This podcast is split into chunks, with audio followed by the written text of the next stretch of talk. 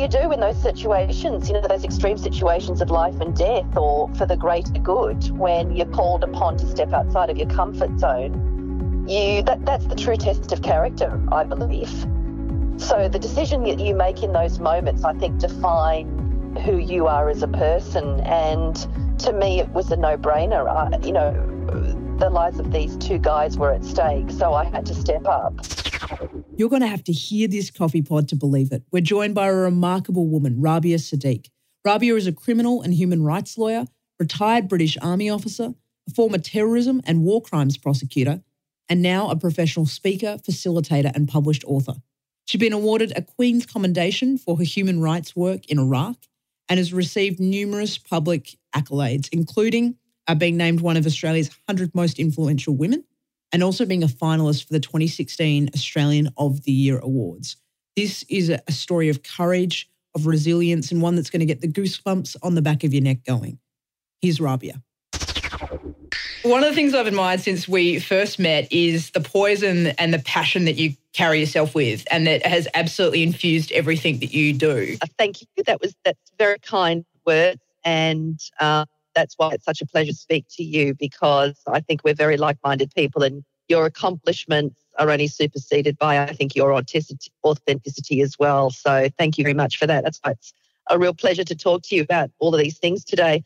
I think for me, that passion for justice manifested itself in the early years when I was a child, being a child of an immigrant coming here to this country in the 70s seeing in those formative years how particularly my father had to overcome a lot of you know prejudice and and ignorance. And that i think gave me some very early awareness of social justice and then and then suffering my own um, traumas and child sexual abuse and and feeling very much at a critical time in my life as I was entering into sort of that, that pubescent stage of feeling very powerless and feeling trapped by my circumstances and, and feeling that I didn't have a voice either. And I guess for me, I was very, very lucky to find myself eventually in an environment, in a school that was supportive and nurturing and, and that helped me to learn to accept myself and to celebrate my differences. And it was really being in that environment that I was able to, and, and I guess inspired to make decisions about what I wanted to do with my life and the sort of person I wanted to be and how I wanted to live my life. So I guess that's then when the decision came that whatever it was that I was going to do, I wanted to make sure it was helping other people access justice and helping other people to find their voice in a way that I felt for so long I wasn't able to. So I think when you go through experiences like that and you're able to come to realizations about what your essence is and what your purpose in life is, it just makes it so much easier to align the way you live and the environment you put yourself in. Um, it just becomes, I, I guess, a lot. It, it becomes empowering, and it it brings out that heart in what you do. So it's wonderful to hear that that, that that's something that's resonated with you and, and with others as well. Absolutely. And I find it so remarkable that at, at, such a young age, you had that level of resolve to let such a traumatic and, and difficult situation and a challenging set of circumstances that, in many ways, because it should, could have caused you to just shut down, to actually yeah. inspire this want to uh, pursue a, a, life of helping others. You know, uh, was was that really down to your yeah. environment and those role models? I think it had a lot to do with it. Absolutely. I think it would have been very, very easy. And I think that I was approaching that fork in the road where I could have very easily fallen victim to my circumstances and that could have damaged me and probably destroyed me. I think, but for that break in that circuit um, and finding myself in that environment in my in my high school where I was really mentored and nurtured and all of the qualities that I had initially resented in myself because I was a kid, particularly in the 70s and 80s, coming from elsewhere, all you want to do is, is to fit in and become invisible. And I think challenging that mindset and then having that, being encouraged and being equipped to have that really important mental shift in how you perceive yourself and then how you perceive your place in the world was was crucial. I think it's what absolutely saved me. So imagining it's probably what underpinned the, the want to study law and in the pursuit of justice. But how did you go from being a, a UWA law student to uh, being a commissioned legal officer in the British Army? how did that journey? Yeah, so that was that was that was very unplanned. Um, I I guess the law was the decision that came later. You know what? How how do I help people? How can I serve on this planet to make other people's lives better? And funnily enough, initially the plan was medicine because I thought, what greater gift than to be able to help improve the quality of people's lives and to save lives. And then it became clear to me in my final years at university that I was going to be one of the worst physics students that Australia had seen. So medicine was was was clearly off the table. So I had to, you know, then think long and hard about where my strengths were and and then came the decision and for law. So so I guess then, you know, after qualifying, I was really fortunate to work in my in my early years as a young lawyer in some areas that opened my mind and challenged my perspective. So I worked um, with our Indigenous remote populations. I worked with victims of domestic and family violence, and I worked with refugees and asylum seekers, amongst other things, and also did a did a fair bit of work in, in the criminal law sphere. But after a few years of practicing, it became clear to me what I really wanted to do and why I had chosen the law, and that was to work with victims of war crimes in an area called international humanitarian law. So, what I then realized that I wanted to do was that I wanted to help those that were suffering the most abhorrent abuses, people that found themselves so vulnerable and so disenfranchised, but also that lived in parts of the world where I guess they just didn't have a voice, where justice didn't exist. Mm. So the question was, how do I do that? And back in those days, Australia was very limited in, in, in its opportunities for that kind of work. So the decision came to leave Australia in the 90s. And I headed for the UK, you know, a very similar legal system, the same language. And I thought that perhaps I could find some opportunities to do that kind of work there. And then um, within my first couple of years of, of living and, and doing some postgrad studies in, in London, I came across an opportunity to take part as a volunteer in a community aid expedition to South America. And that was just supposed to be a wonderful adventure and a wonderful, um, you know, uh, experience that would mm. personally develop me. But what I didn't realize is that it would have such an impact on decisions that I would make later. And what happened during this six months um, in South America was I met a group of people that I'd never been exposed to, which were the military the British Army had been asked to come along and to help support us with security and with logistics. Excuse me. And some of the strongest friendships that I made during that time were some of the Army officers that had come along to help us. And I think the quality in them that resonated with me was their passion and their commitment to a career of service. And it was one of these officers that became one of my best mates, a guy called Nathan, who sadly died eight years ago. But Nathan was the one that sowed the seed and, and really opened my eyes to the possibilities of doing the work that I wanted to do, whilst also having a, a meaningful and a quite exciting life as, as a legal officer in, in the army at a time in my 20s when I was desperate to do work that I wanted to, but I was also a bit of an adrenaline junkie. So that kind of spoke to a lot of who I was at the time. So he sowed the seed that later ended up sprouting. So after this expedition, about I'd say 18 months after that, I decided to apply to commission into the army. So that really wasn't part of the initial plan. Bit um, of a um, twist. But but exactly, that's life, you know. When when does life go according to plan? And I think that's part of the beauty that I've learned of life. That um, sometimes some of the some of the best experiences come from when we just surrender to the opportunities that present themselves and and just have faith to go with them.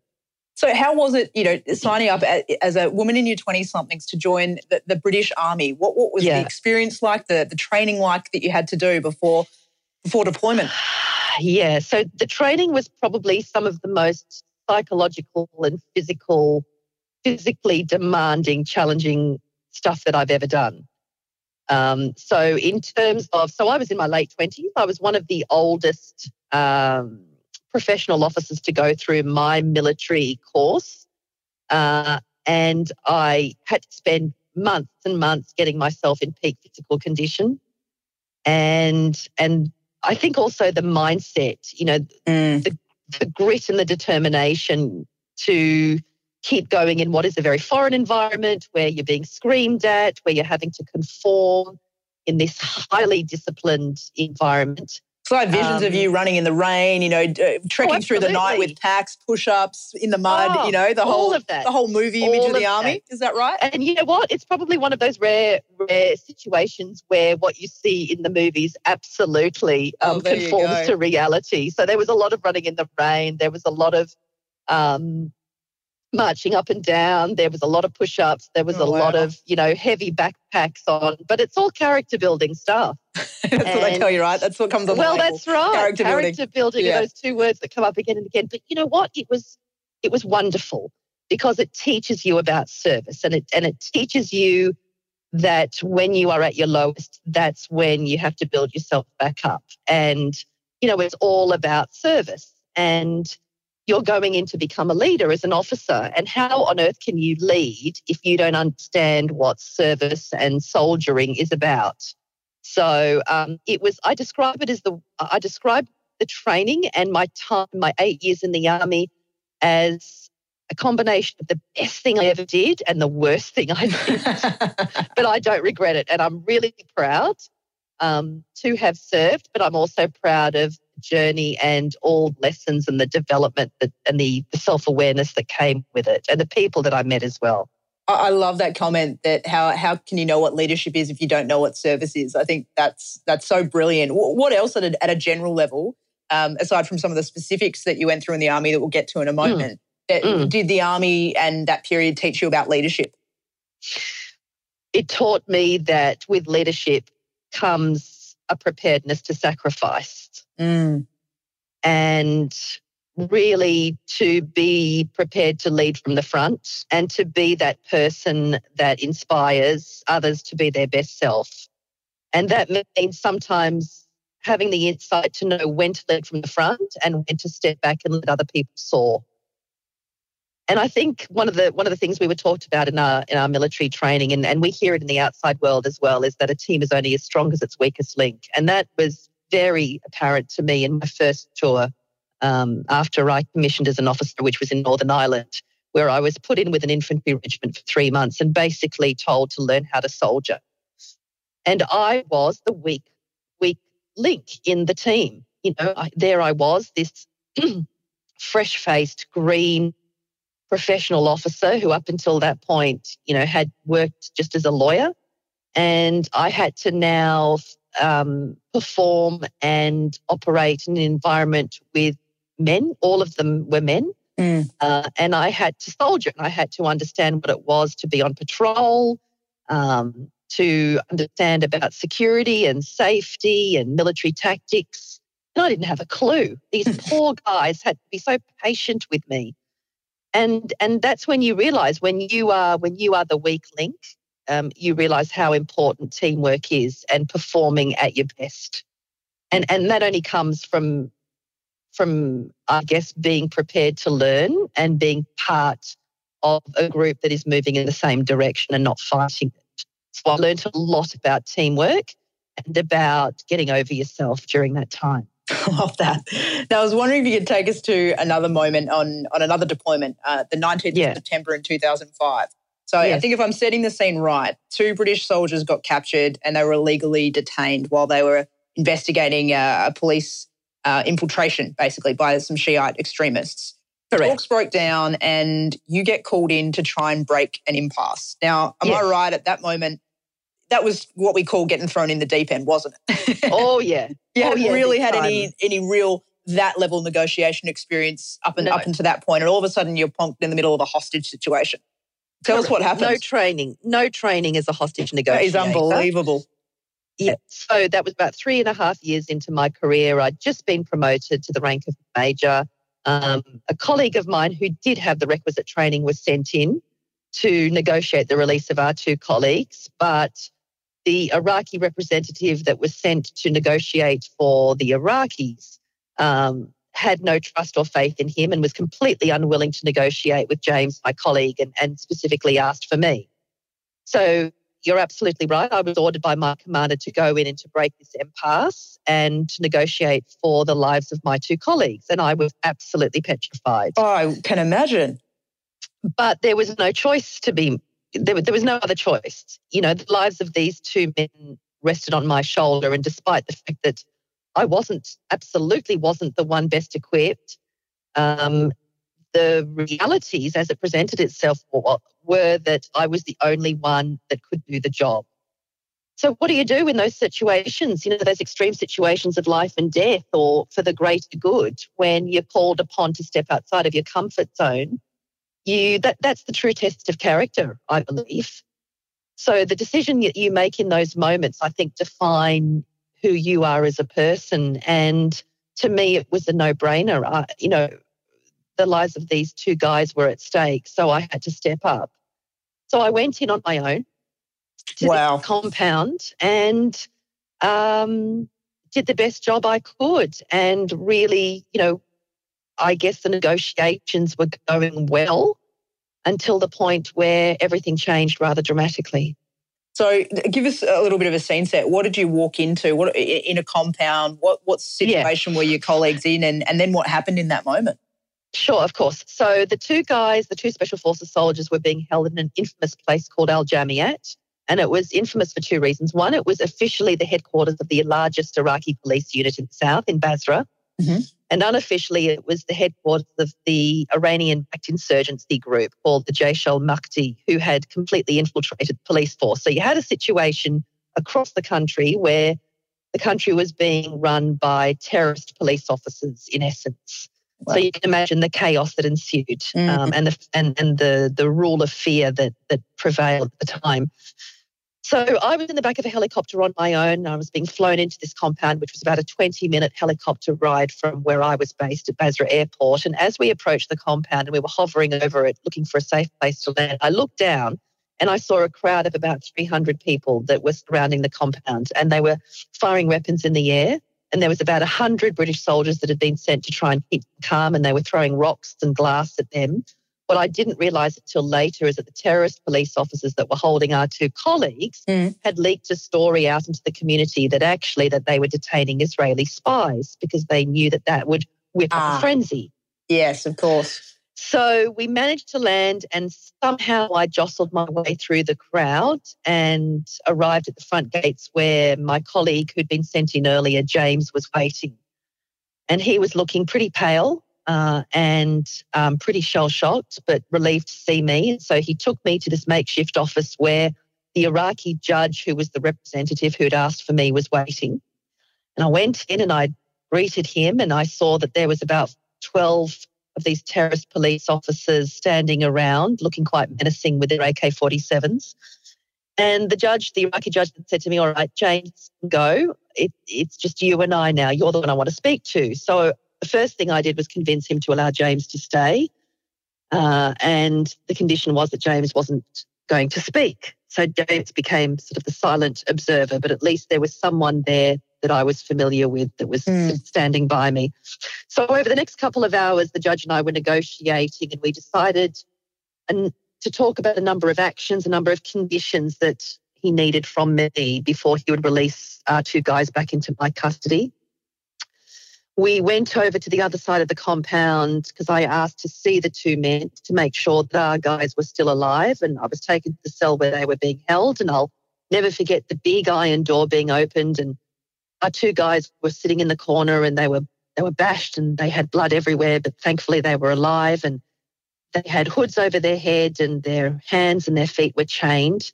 I asked for the chains and the hoods to be removed, and, I, and I'll never forget it. As soon as the hoods were taken off their heads, they looked up at me and they kind of instinctively, without, without being able to control their reaction, they kind of recoiled and looked very stunned. And, and I knew that they were thinking, you know, holy crap.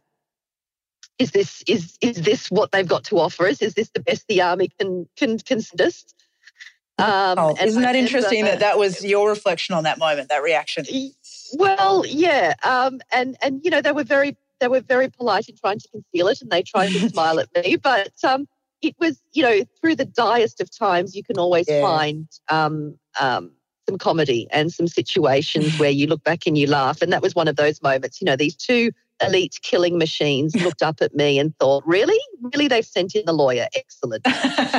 um, and, you know, I, I sympathized with their sentiment at the time, but uh, shrugged my shoulders diplomatically. And, and, and then the judge and I continued to negotiate. Yeah. So then for the next sort of hour and a half, the judge and I are continuing in the vein that we'd started. And I was scribbling down on a piece of paper these conditions with my very, very basic Arabic because unfortunately, our military interpreter had about an hour earlier had had a panic attack.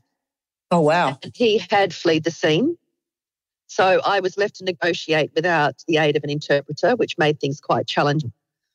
So the judge and I eventually get to the stage where we've agreed all the conditions and we're about to sign this scrappy bit of paper that I had written all of these conditions on. And literally, I kid you not, in that moment, uh, all hell broke loose around us. And what was happening was that the crowd outside were now storming the compound. And I could hear RPGs, rocket propelled grenades going off, and I could hear gunfire from every direction. And then I looked up, and there was a single tiny little slit of a window in the cell where we were now standing, where our two men were being held. And I could see these ferocious flames through the window, and, and I could feel the heat coming off the flames. Wow. What I didn't realize until much later was that these were the flames of my colleagues on fire. No. Because what had happened in the intervening period when we were inside was the crowd outside had grown to about two and a half thousand. So that had overwhelmed your hundred men and women. Correct, correct. And they were now storming the compound, having set fire to the soldiers that had been sent, my colleagues that had been sent to keep them calm. So that was that was my colleagues and their tanks on fire. Oh, whoa. So in the in the sort of minutes that, that followed that, everything changed. Um, you know, the two are two special forces colleagues were thrown back into the corner, and their hoods and their chains were replaced. And you went from being a hostage negotiator to a hostage, am I right? Correct, correct. So James and I were then thrown into another a separate cell, and the judge looked at what was going on, and he turned to me in Arabic and he said, "Look, we're we're no longer in control. Everything has changed." And then he ran off, and I never saw him again. And then it was clear to us that James and I were now colleagues, were now hostages. And we were held hostage for another eight hours, along with four of our other colleagues that were then grabbed from outside and thrown into a cell with us. Take us through that moment. I mean, the fear, the un- uncertainty. What was it like to to deal with that? And I guess what is the what have challenging moments like yeah. that taught you about resilience in in day to day life now? I guess. Yeah. So um, I guess the one moment that I can reflect on that would probably be useful to talk about in that context is shortly after when we realized that we had become hostages as well. And I was, so there was James, there was four other colleagues, four, four male colleagues, special forces soldiers mm-hmm. themselves, and myself. So I was the only woman. I was the only one that spoke Arabic. And of course, I was the only one that had Muslim heritage all of those things had served me well for the preceding sort of six, seven months in Iraq up until that point. But unfortunately, now we were um, being held by these terrorist police officers. All of those things were turned against me. So, in the hours that followed in front of my male colleagues, unfortunately, I was subjected to some pretty horrific treatment. And I think the real pivotal point came when a man from outside had forced his way into our cell and he had an AK 47. He was screaming at these terrorists that were holding guard, that were standing guard around us.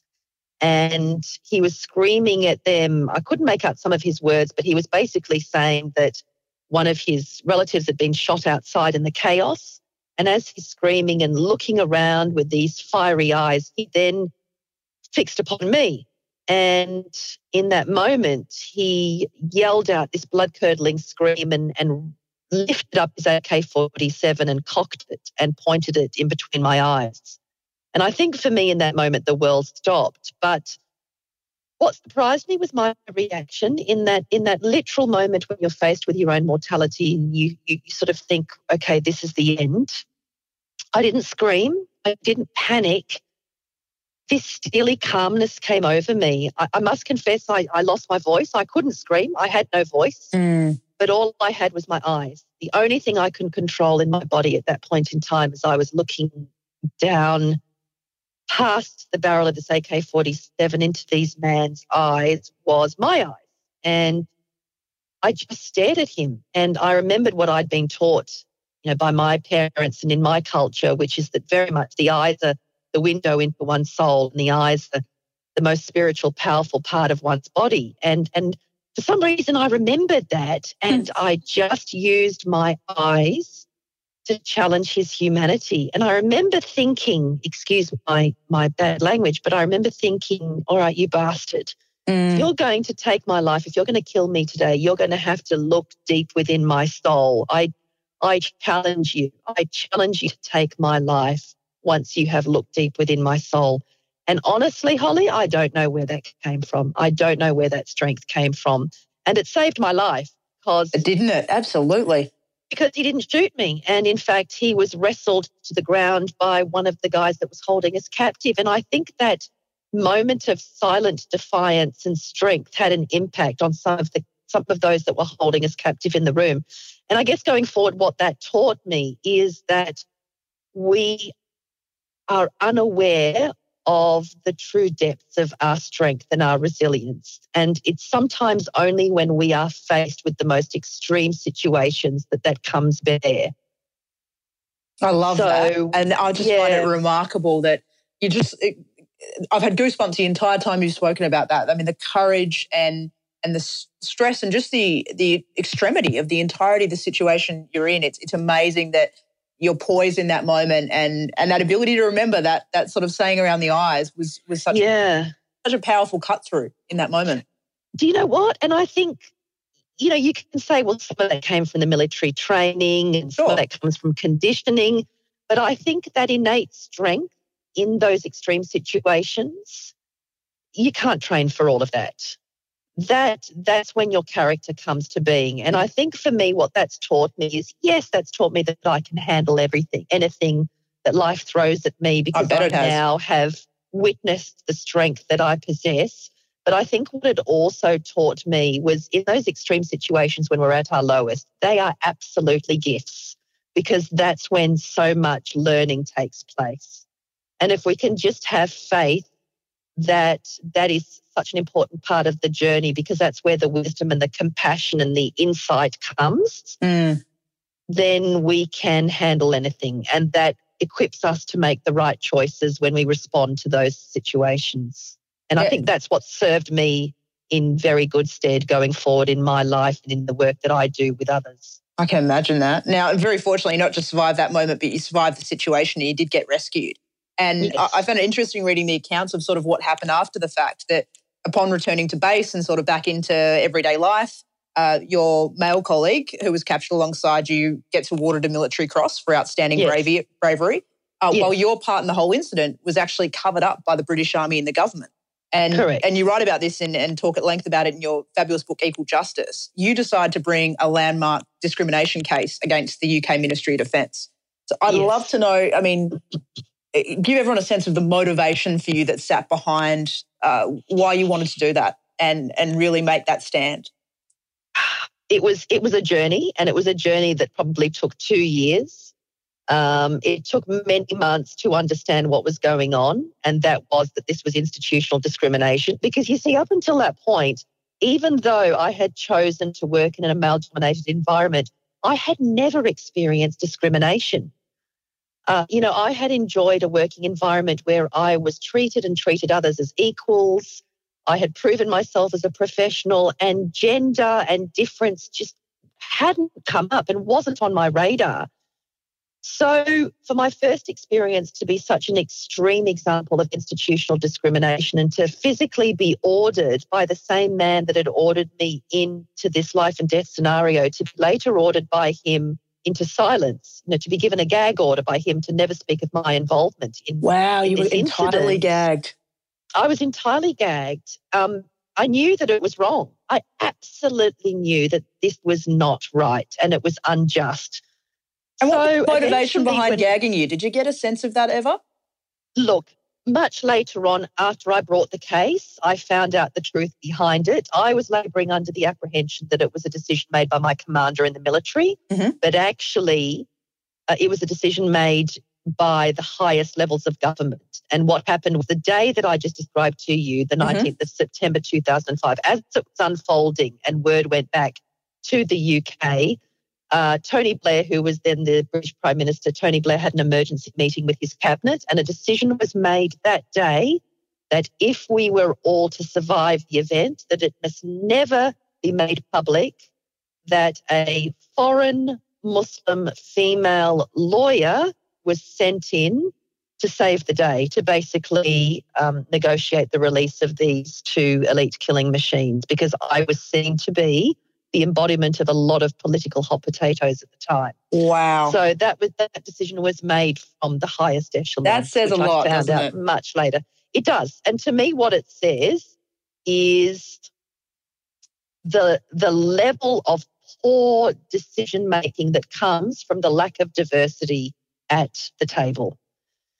Because these were a bunch of white, middle class, um, privileged politicians who made the decision that day. And I can't help thinking that had there been a single woman in mm-hmm. that cabinet meeting, had there been a single person with some diversity of experience and background, that a very dis- different decision would have been made. And actually, um, there was a strong case to say that it would have been a public relations coup to celebrate the truth of what had happened. Yeah, and, and the, and the and, diversity of the people correct. involved. Absolutely. Correct. And w- with the irony being that at that point in time in British military, um, on the British military landscape, they were desperately trying to spruik and promote the diversity of the armed forces. And the irony being that the year before I brought the landmark case, I was chosen to be one of the poster poster girls. I guess you could oh, say. My you've got to be kidding. Used, how's how's the no, timing of that? No, my face was used in recruitment campaign posters. You know, the, I was one of the faces of the new 21st century diverse British Army. So did so, that put the pressure know, on even more to to not bring the case almost because here you are the the poster child and that that piece around I'm really rocking the boat here if I'm speaking up about what happened and there's there's absolutely. huge powers that be putting pressure on. Oh, ab- absolutely it was something that I wrestled with in that whole journey. And and you know, it wasn't a I didn't go from zero to hero. I didn't set out to try and get personal justice by bringing a landmark case and suing the British government. it, it took two years of exhausting every other informal avenue of righting this wrong before when I was faced with just this one last resort yeah. Okay. Um, and even that I agonized over because I knew, quite frankly, that it would mean the end of my military career, a career that I had, you know, paradoxically, from one that became an accidental career path to one that I ended up loving. Um, mm. So I wrestled with that, but but but but I had to. I had to take that final step because to not have done so would have made everything that I had for and everything about why I was doing I was doing made a mockery and it would have made me a hypocrite. And, you know, I had spent years helping other people and convincing other people to fight for their own justice. And what sort of a fraud would I have been if I wasn't prepared to do the same for myself? Mm. So there was no choice to be made. I had to take that stance. Practicing what you preach. Absolutely. Do as I say and as I do. That's the only. And you got the win too. In, you know, a very historic moment. I did, and I think for me, what was more important was the, not so much the win, but the change that came because of the success, and the fact that a number of other cases came afterwards, and the the change that came from the institution itself. You know, so it led to a widespread investigation that informed fundamental changes in policy in terms of, excuse me, how women and minorities in the forces were treated.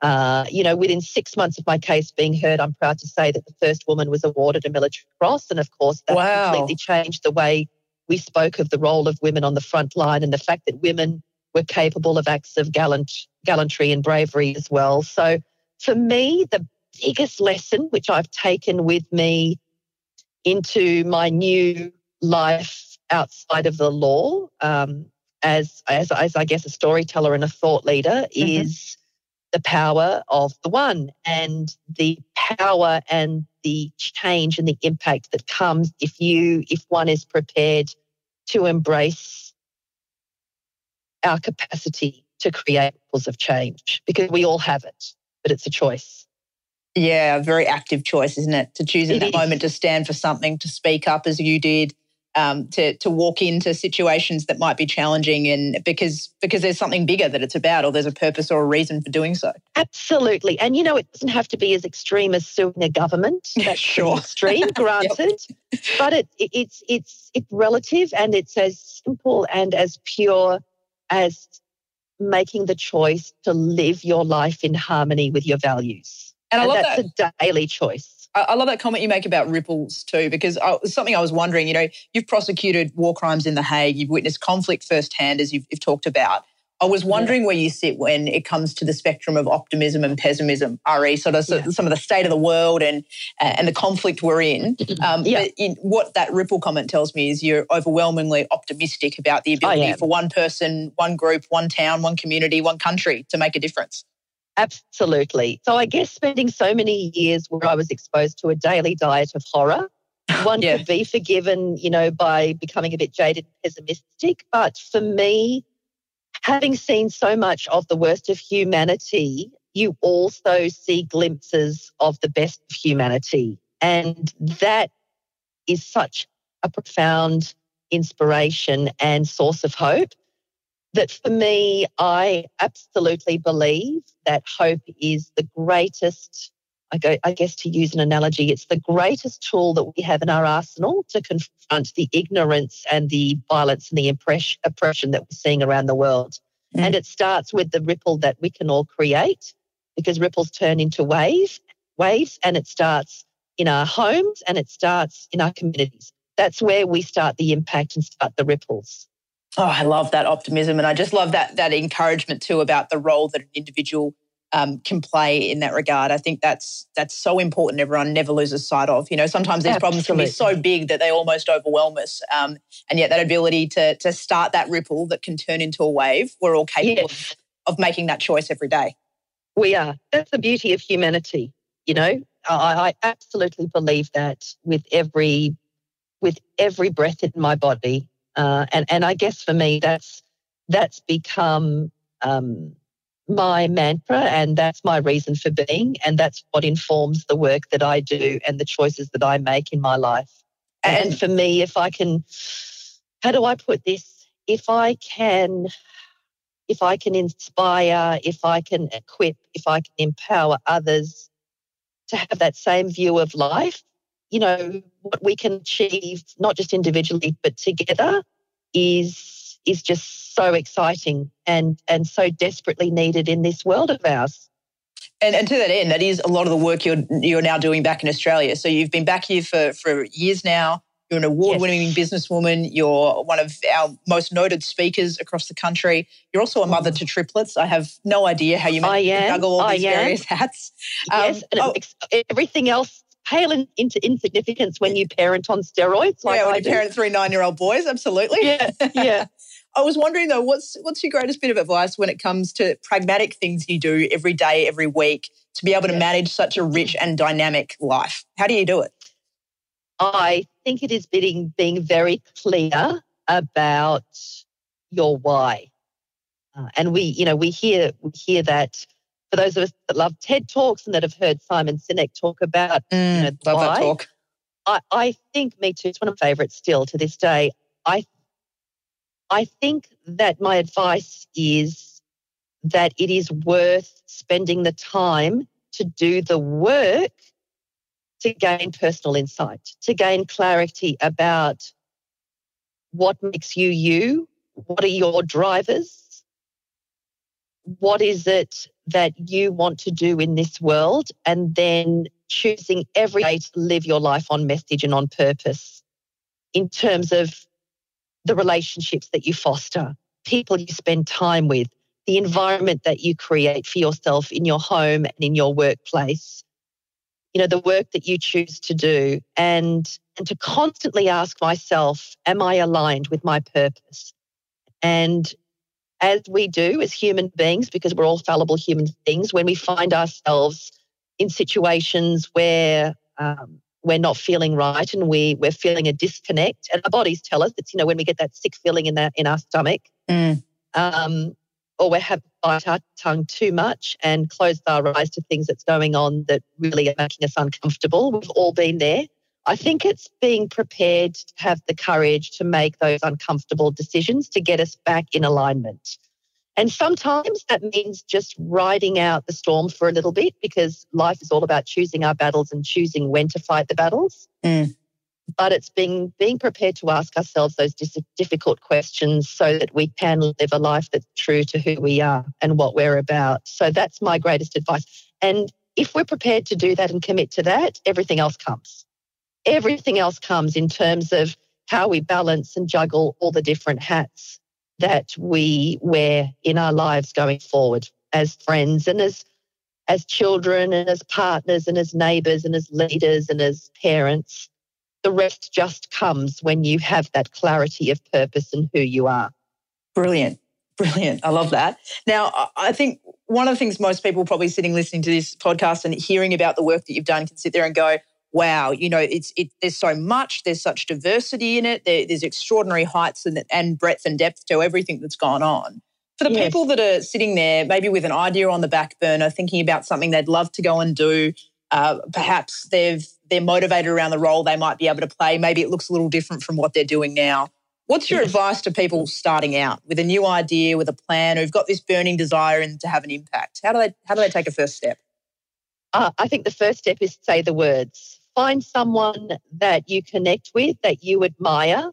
Um, you know, be that a mentor, a friend, someone that you respect, and articulate the idea that you've got because there is so much power in actually saying the words and speaking out loud the ideas and the intentions that you have because it ups it up the stakes it ups the stakes mm. uh, and it, it sets in train this process of this journey of discovery and experimentation, I think, that keeping something to yourself just, just can't activate. So my advice is to absolutely explore it and go with it, um, particularly if it's something that is is a burning passion and that really resonates with your with your essence, with your values find someone that you trust, that you admire, that you respect, that you can use as a sounding board, and and start the process of exploring it. Um, that would be that would be the first step. And well, right way to commit very, yourself to action. Absolutely. And once you've done that and you've gone through that journey of exploring it, then when the time's right, and you'll know when the time's right, commit to some action. Commit to, in some small way, starting to make it happen or putting putting some steps in place but be very very clear about your motivation why are you doing it and i generally find that when it comes from a, a place of authenticity that this is something that has real meaning as opposed to something that is more self-indulgent mm. um, and something that is more about if it's about serving others and and making an impact in our world, you're generally on the right track. I think if it's about feeding one's ego, then I think you need to question the motivation. So being very clear about what's behind the idea or the passion. And when you've got that clarity, it is then, as you said, it's commit, it's committing to action. And it doesn't mean going from zero to hero. I'm not suggesting mm. anyone listening to this podcast should go away tomorrow and quit their job. um, yeah. You know, it's about it's about being measured and sensible because we've all got bills to pay and and and obligations to meet. But but it's about having the courage to at least pursue pursue the passion and and the idea because you know beautiful beautiful trees grow from from seeds and i guess it's being prepared to to water and nurture the seed and seeing if something beautiful and powerful can come come from it. Mm. And and that also come and I think the other thing finally um, would be to for control freaks like me being prepared to surrender and understanding and accepting that it is really healthy to not be in control of everything and being willing to just see and go for opportunities as and when they present themselves. And I guess that comes with living a being prepared to live a little bit more organically and mm. giving it giving it up a bit. Um, that's when the, I think that's when sometimes the beauty comes as well. So, yeah, intention. I believe very much in intention. Put it out there. Let, let the universe make it happen. Absolutely. The universe will provide. But also being very, very discerning with who you spend your time with and, and who you choose to work with in the process. Rabi, I'm so grateful for your time today. We're almost at the end of our chat. But before I ask our, our final question, for people that are keen to connect with you to find out more about the work that you're doing, what's the best way for them to find more information and, and reach out? Uh, yeah, I'd love to. If there's anyone listening to this podcast that believes that we could work together or that I may be able to add something of value, I would invite them to get in touch with me. So my website is rabiasiddique.com. I'm very easy to find. And my email is rabia at rabiasiddique.com. Uh, so I would encourage people to send me an email. Um, whilst I work with some awesome people, I have a policy which is true to one of my values that I answer all my own emails. So when you email me, you'll you'll actually be hearing from me. So if anyone would like, like to get in contact, just to just to continue these discussions and see whether I might be able to bring something of value or help them realize their their purpose, then I'd love I'd love to hear from from those that are listening. Yes, uh, Rabia at rabiasiddique.com. Brilliant. And we'll make sure to put that in the show notes as well. So if you want any more information on anything we've talked about, links to Rabia's book, her TED Talks, her website, it'll be there and easy to find as well. One final question from my end. Uh, I guess for those listening out there, if you could give them any call to action, what would it be? What would you ask people to uh, finish this podcast, finish listening today, and go off and do? Commit to living your life in harmony with your values. That's it in a nutshell. From that will come the action to be the best version of yourself. From that will come joy and fulfillment. From that will come um, the change that we can all impact as individuals and as a collective. So commit to living a life that is absolutely in harmony with your values. Thank you, Rabia, so much for your time today, for sharing oh, so openly your pleasure. story, your advice, and your insights. I know I've been inspired. I've been absolutely captivated by the tales of what it is you've gone and done. And I look forward to following everything that lies in your future as well. So thank you for making the time to talk with Coffee Pods today.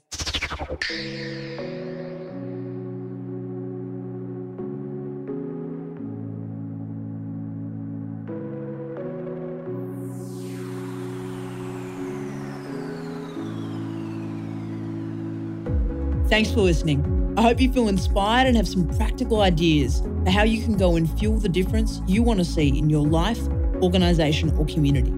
If that's a yes, please take a moment to send us feedback, shoot me a tweet at Holly Ransom, leave a review for this coffee pod, or head to www.coffeepodswithholly.com and send in your questions and suggestions for future coffee pods. But for now, until our next coffee break, I've been Holly Ransom Thanks for fueling your difference with me.